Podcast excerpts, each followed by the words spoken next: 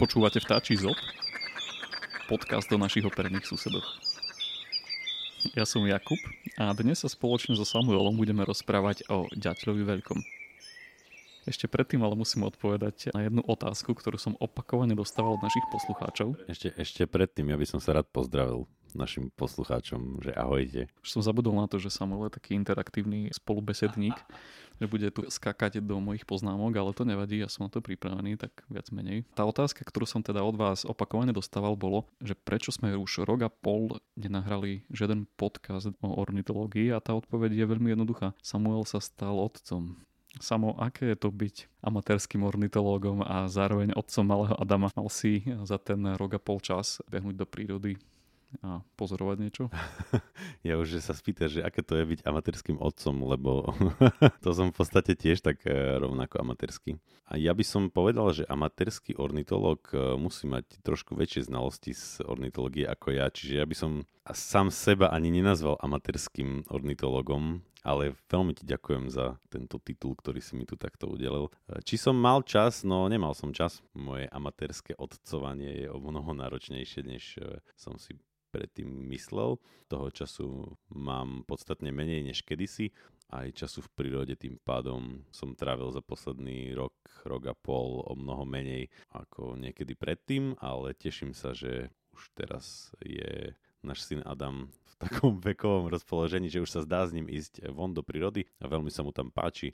Takisto si doma pozeráme rôzne knižky s vtáčikmi, vie už s prstom ukázať na vtáčika v knižke, tak to beriem ako taký mikroornitologický pokrok v našej rodine a vo výchove. tak sa teším, že už teraz niekedy v lete a na jar budeme môcť spolu chodiť viac do lesa pozorovať vtáčiky. Presne to som sa chcel opýtať, že ako to je s tými malými deťmi, že tak sa hovorí, že deti majú radi zvieratka, že je to naozaj tak, hej, že už ako ro- ročný... Videl som, videl som také video, asi to bolo v Amerike, kde normálne decko zobral orol niekde v parku a ho niesol asi 3-4 metre a potom, čo tam ľudia začali kričať na neho, do neho niečo hádzať, tak ho akože pustil na zem, inak ho tak ťahal po zemi. Takže ja si myslím, že vzťah detí a dravcov je obojstranný. Je taký obojstranný. Tak môžeme plynule prejsť teda k nášmu ďateľovi, dnešnému vtáčikovi. Tak hneď prezradil našim posluchačom, že... No ja som to povedal hneď v prvej vete, to si nedával pozor. Nie, to som si šteloval mikrofón ešte. Ja to som nevedel. Tak áno, Samuel teda za ten rok a pol vypadol trošku z toho podcastového rytmu. Sam nevedel, že čo má robiť a kde sa má posadiť a ako sa má tváriť hlavne. Ale to sme zvládli nejak snať. Tak uh, poďme teda k tomu ďateľovi. Je to taký vtáčik, ktorý v podstate každý z nás nejakým spôsobom minimálne počul, ak ne, nevidel. Ale môžeme začať práve tým jeho popisom, že ako si takého ďateľa môžeme predstaviť Samuel. To si správne povedal, že ďateľ veľký je určite z ďatlov, ktoré žijú na Slovensku taký najrozšírenejší, možno ho naozaj najčastejšie vidieť, čiže naši poslucháči určite sa s ním už stretli, aj keď možno o tom ani nevedeli, ale po dnešnom podcaste už ho budú vedieť určite bezpečne identifikovať a budú sa môcť s ním pokochať. Prakticky všade, kde je trošku viac nejakých stromov, v každom možnom parku, akomkoľvek lesíku, alebo všade možne okolo domov, na ovocných stromoch, v sadoch, tak proste tento ďateľ operuje. Skúsme ho teda popísať, že aký je zhruba, aký je zhruba možno veľký a akú farebnú zložku peria by sme na ňom mohli nájsť. Knižky uvádzajú opis ďatla, že vyzerá zhruba ako škorec. Meria 22-23 cm a váži okolo 68 až 100 gramov. Samozrejme tam potom je rozdiel, či je to samček, či samička, ale až taký veľký veľkostný rozdiel pri samcovi a samičke nie je, skôr je rozdiel v sfarbení samčeka a samičky. Ďateľ má také čierno-biele strakaté operenie, tým je vlastne taký veľmi, veľmi špecifický. Vidno to krásne na krídlach, keď letí, tak vlastne tak rozťahuje tie krídla, že tam pekne vidno takú tú strakatosť tých krídel. Rozdiel teda medzi tým samčekom a samičkou, tak jak som spomínal, je v tom, že samček má vzadu na hlavičke taký, takú ako keby červenú čiapočku. Samička má celú hlavu čiernu ale samček má vzadu na hlave takú veľmi peknú, keby červenú čiapočku. Naozaj to veľmi pekne, pekne to vyzerá. Mláďata sú známe tým, že zase majú celú hlavu červenú. Veľmi typický ešte okrem toho, ako deteľ vyzerá, je aj jeho let. To je podľa mňa, že taká črta, ktorou ho naši poslucháči vedia tiež veľmi rýchle identifikovať, keď letí, totiž to, keby ste si predstavili nejakú takú možno perfektnú vlnovku, tak ďateľ lieta veľmi podobne, ak by ste ho videli z boku, ako lieta, tak proste letí tak, že takou vlnou. Ja, ja som to tu teraz ukázal rukou. Nedošlo mi, že to vlastne nevidíte. Ale tak um, viete si to pozrieť. Čiže on ako keby stále, že, že stúpne, klesne, stúpne, klesne a tak to sa v takejto vlnovke, že hore dole, ano. tak to vlastne ano, sa áno. On je akože ak by sme to mali tak povedať, tak letec nie je až taký celkom šikovný a obratný. A to, ten jeho led je taký dosť nemotorný, podľa mňa, lebo má pomerne dosť veľké telo a dosť malé krídla na lietanie, čo mu ale umožňuje iné veci robiť. Ale ten led je taký presne, že vyletí trošku hore, potom stiahne krídla, spustí sa dole a zase zatrepoce krídlami, naberie výšku a zase potom stiahne krídla a ako keby padá dole, že robí fakt takú že peknú voľnovku a keď sa to človek trošku naučí vnímať, tak naozaj, že už poznám z diálky ďatla, aj keď ho nepočujem a vidím z neho len fakt siluetu, tak už vidím, že to je nejaký ďateľ, pretože všetky ďatle takto lietajú takým, takým štýlom vlnovkovitým. No. A ako taký ďateľ znie, môžete si vypočuť práve teraz.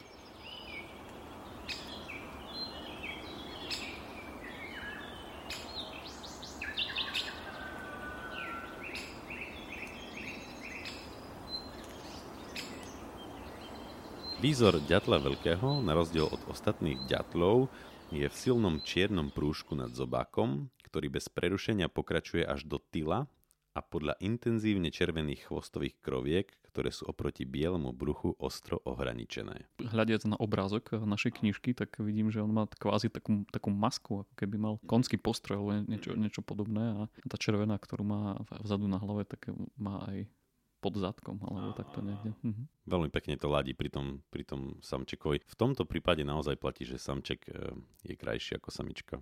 Dúfam, že som týmto neodradil naše 4 až 5 poslucháčok. A ty si to už teda naznačil, že ďateľa teda hľadáme pri stromoch samozrejme, nejakých ovocných sadoch, ale aj v domácnostiach niekde v blízkosti. Mnohí z nás sa zobudili na ťukot ďateľa. Kde ho teda vlastne môžeme u nás na Slovensku nájsť? Nachádza sa na celom území Slovenska? Áno, áno. Určite. Tento ďateľ sa nachádza naozaj od, od nížin až po nejaké horné hranice lesa, tak sa to udáva v knižkách. Hniezdi až do výšky, ja som našiel, že 1400 metrov nad morom, takže to už je pomerne dosť, dosť vysoko. Takže naozaj nachádza sa v takom celom spektre. Myslím si, že nielen Slovenska, ale aj inde v Európe. Aspoň takto to knižky udávajú. Je to naozaj taký, ne, je to najrozšírenejší ďateľ určite ten ťukot ďaťľa je vlastne spôsobený tým, že ďateľ sa snaží dostať do stromu a vyťahovať z neho hmyz, predpokladám, a nejaké, nejakú háveť, že? Áno, áno, havede.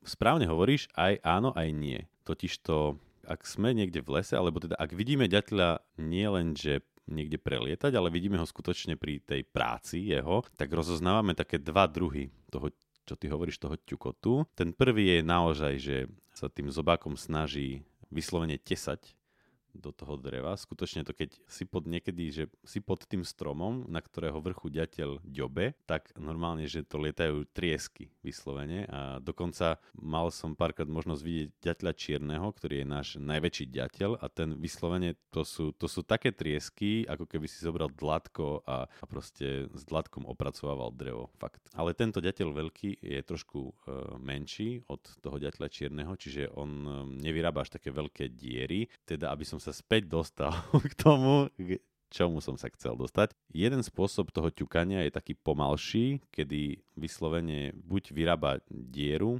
akože dutinu, alebo ide po strome a hľadá, ako ty si hovoril, nejakú háveť, proste nejaké červíky, nejaké mušky, hmyz drobný a tak väčšinou skôr ich akože vyslovene vysekáva tým zobákom. To je taký pomalší, pretože neďobe až tak, takou akože vysokou frekvenciou. A potom rozoznávame taký, a ja to neviem ako nazvať, ako ďobanie, alebo ďobot, proste búchanie. Poznáme také, kedy vlastne si ďateľ ohraničuje svoje teritorium tým, že si nájde nejaký taký buď suchý strom, alebo častokrát to robí normálne, že na elektrických stĺpoch, vyslovene do kovu, ďobe, lebo sa to veľmi dobre ozýva, veľmi dobre to duní a tam už poznáme takéto klasické také trrr, trrr, trrr kedy on vyslovene ďobne a nechá to akože rezonovať tú vec. Čiže on vyhľadáva taký strom, kde mu to bude dobre rezonovať a tým takým to ďobaním, tak to si ohraničuje teritorium. Vtedy akože nehľadá, nehľadá potravu. Neviem, či to bolo zrozumiteľne vysvetlené. Bolo to, bolo to zrozumiteľné, áno, áno. Ja som čakal ešte, že tam povieš v istom bode to, že si takto vyďukáva hniezda. Ak si vyďobáva ďateľ, vyslovene takú dutinku, tak to je, že si vyrába hniezdo. To je celé, áno.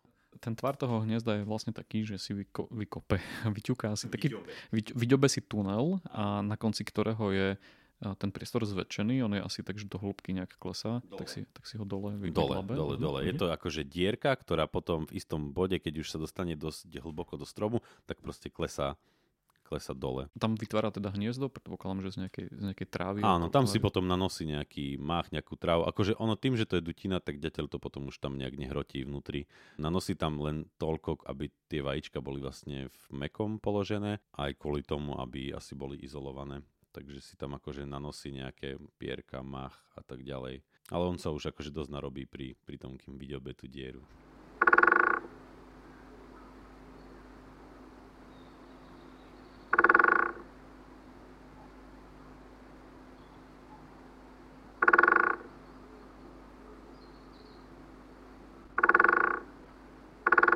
Tam teda znáša samička vajíčka. Zaujímavosťou je, že o malých ďatlíkov sa starajú obaja. Prečo by to malo byť zaujímavosť? Tak niekedy sa otec nestará.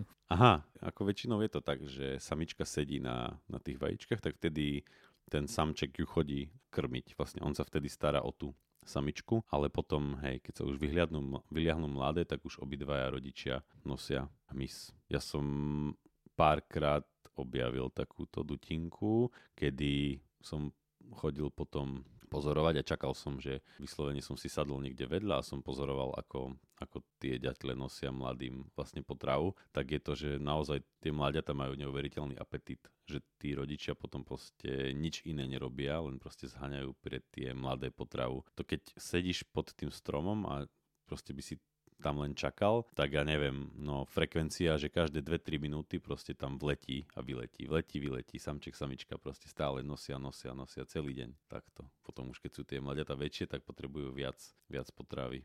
Čiže akože majú čo robiť. Neviem si predstaviť, že by jeden len rodič akože ich vychovával. Asi by nebol schopný vychovať, že neviem, 3, 4, 5 mladých, čo býva taká obvyklá znáška.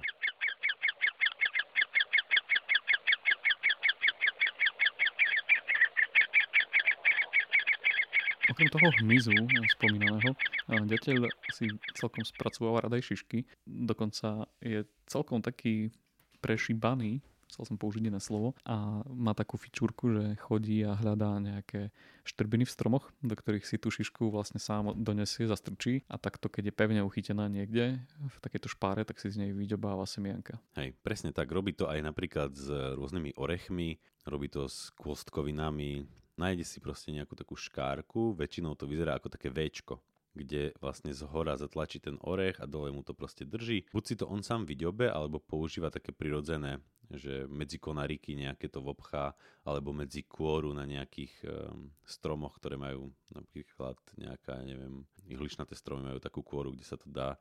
Skrátka si to vobchá tak, aby mu to držalo a potom vyďobe jadro a vyhodí.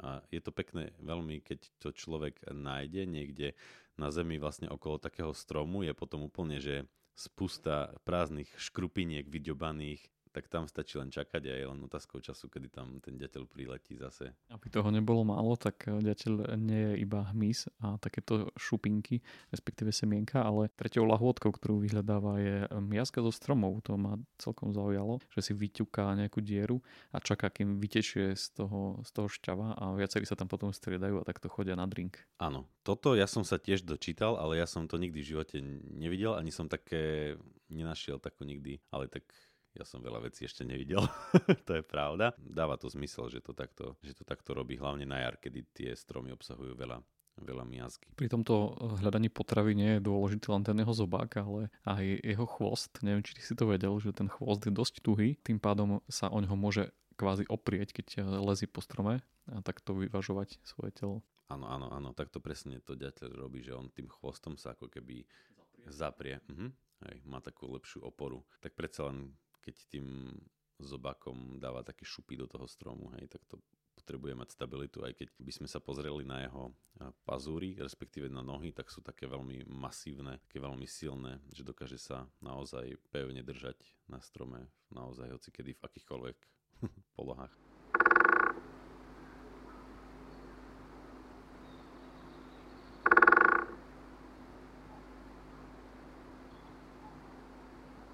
Tak ako sme predtým spomínali, ďateľ veľký je najrozšírenejší ďateľ na Slovensku. Odhadovaný počet hniezdiacich párov je okolo nejakých 30 až 60 tisíc, zimujúcich jedincov okolo nejakých 70 až 150 tisíc. Spomínal si mi, že lepka ďateľa nejakým spôsobom inšpirovala vedcov pri tvorbe niečoho, tak skúsme to pomenovať. Ja čo som si dohľadal, aj čo som ako ja predtým nejakým spôsobom vedel, čo som teraz zistil, že vlastne nie je tak celkom správne, je, že mali nejakým spôsobom ďatle špeciálne uložený mozog v lepke, aby pri tých odrasoch, ktoré vlastne vznikajú pri tom, ako, ako rýchlo a silno ďobe do stromu alebo do nejakých iných vecí, aby si pritom nepoškodil mozog.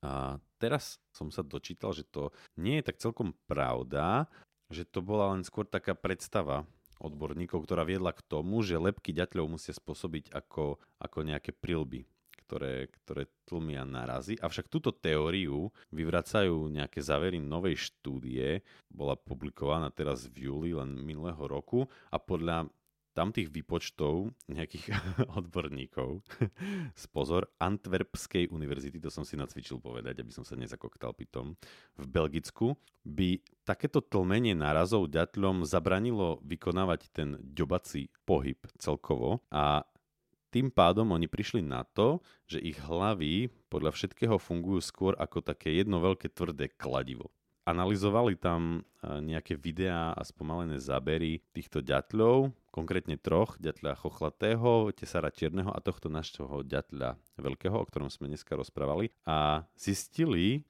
že pri ďobaní do stromu vôbec neabsorbujú náraz. Tieto akože ich ich lepky. To povedal nejaký pán biomechanik, ktorého meno si netrúfam tu prečítať v eteri náhlas, lebo sa skladá až z troch. Skrátka, je to asi nejaký pán, ktorý tomu rozumie trošku viac ako my. Teda oni tam nejakým spôsobom akože pozerali na tie videá, na tie spomalené narazy. Napokon dospeli k záveru, že akékoľvek tlmenie narazov by bolo pre ďateľov nevýhodné. Hej? Lebo tak, jak som hovoril, že by nedokázali efektívne dobať. A zdá sa, že... Počkaj teraz, aby som tu netrepal. To kľudne stopni, lebo to musím si tu teraz pozrieť, že... Zdá sa, že ani zúrivým ďobaním si mozog nepoškodia. Ako to je možné, zatiaľ čo opice a ľudia by si podobným ďobaním ľahko privodili otraz mozgu, ďatle majú mozgy uložené v lepke tak natesno, že to ich hlavy ustoja bez odrazu.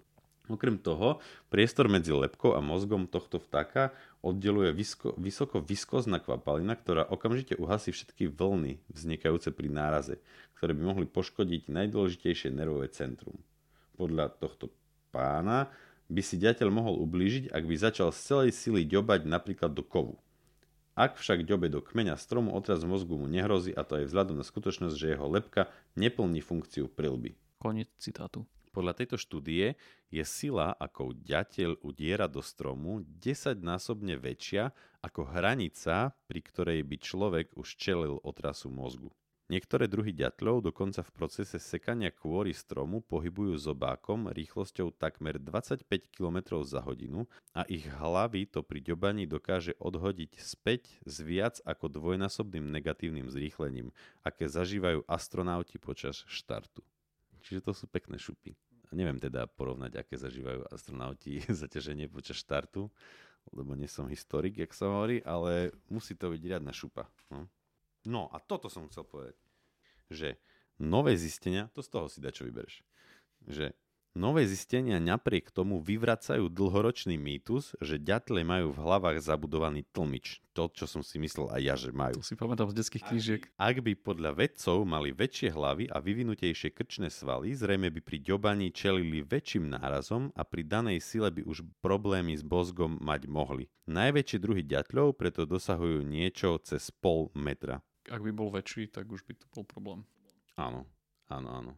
A čo je úplne super pre nás, ako ľudí, napríklad Jakub, je to, že inžinieri dosiaľ používali anatómiu lebečnej kostry ďatľa, teda jeho lepky, ako zdroj inšpirácie pre vývoj materiálov tlmiacich narazy a vyrábali podľa nej prilby. Ako sa však ukázalo, až taký dobrý nápad to nie je. Hlava ďatľa teda po novom už nebude slúžiť ako predloha na výrobu pomôcok, ktoré nás ochránia pred nárazmi. Čiže budeme mať lepšie prilby. Nie podľa ďatľa. Tak sa skúsme teda pozrieť ešte na nejaké krátke pikošky zo života ďatľa. Je zákonom chránený samozrejme u nás a tá jeho spoločenská hodnota je 230 eur. Taktiež som zistil to, že ľudovo sa mu vieš ako hovorilo? Ďatľovi nie. Strakoput. Strakoput? Strakoput alebo strachoput. A pravdepodobne je to trošku aj nejak z češtiny prevzaté, lebo tak tomu aj tam hovoria. Takže takto sa mu hovorilo niekedy. Predstav si. No tak to som vážne nevedel. Strakoput.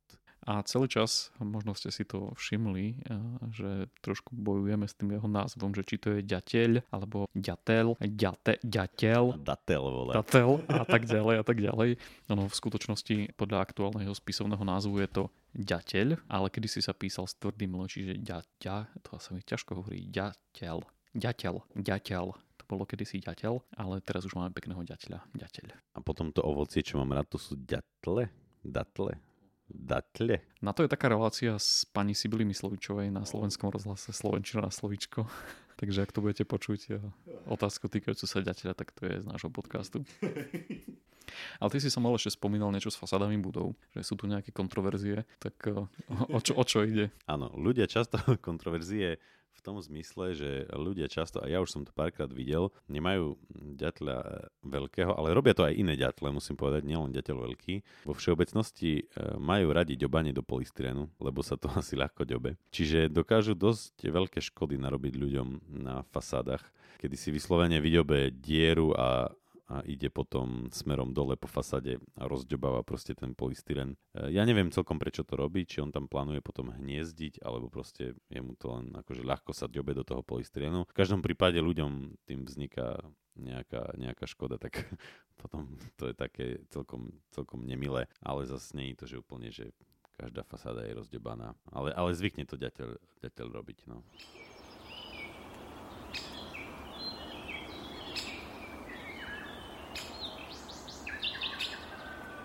Dokonca česky to je strakapout veľký. Ďateľ veľký po slovensky, strakapout veľký po česky a po latinsky to je dendrocopos major. Aha, ešte tu mám takú zaujímavosť, že o jazyku. Jazyk. Jazyk ďatľa, vo všeobecnosti jazyk všetkých ďatľov je dobre prispôsobený na chytanie hmyzu. Že je taký dlhý a lepkavý. Ďateľ ho dokáže vytiahnuť až za koniec svojho zobaka a lepkavým povrchom ľahko pohltiť korisť, kde sa mu tam nalepia všetky tie, ako Jakub správne povedal, hávede. Ako chameleón. Áno, áno, až tak nie asi, ale, ale skrátka vie ho ako keby vyplaziť až von.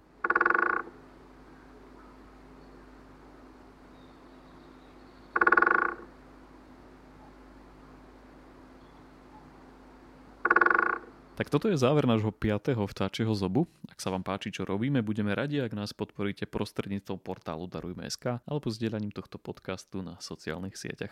Na budúce sa spolu pozrieme na lastovičku obyčajnú. Dovtedy majte pekný čas a oči otvorené. Majte sa krásne, ahoj. Toto bol podcast občianskeho združenia Kandeláber. Viac o nás nájdete na www.kandelaber.sk.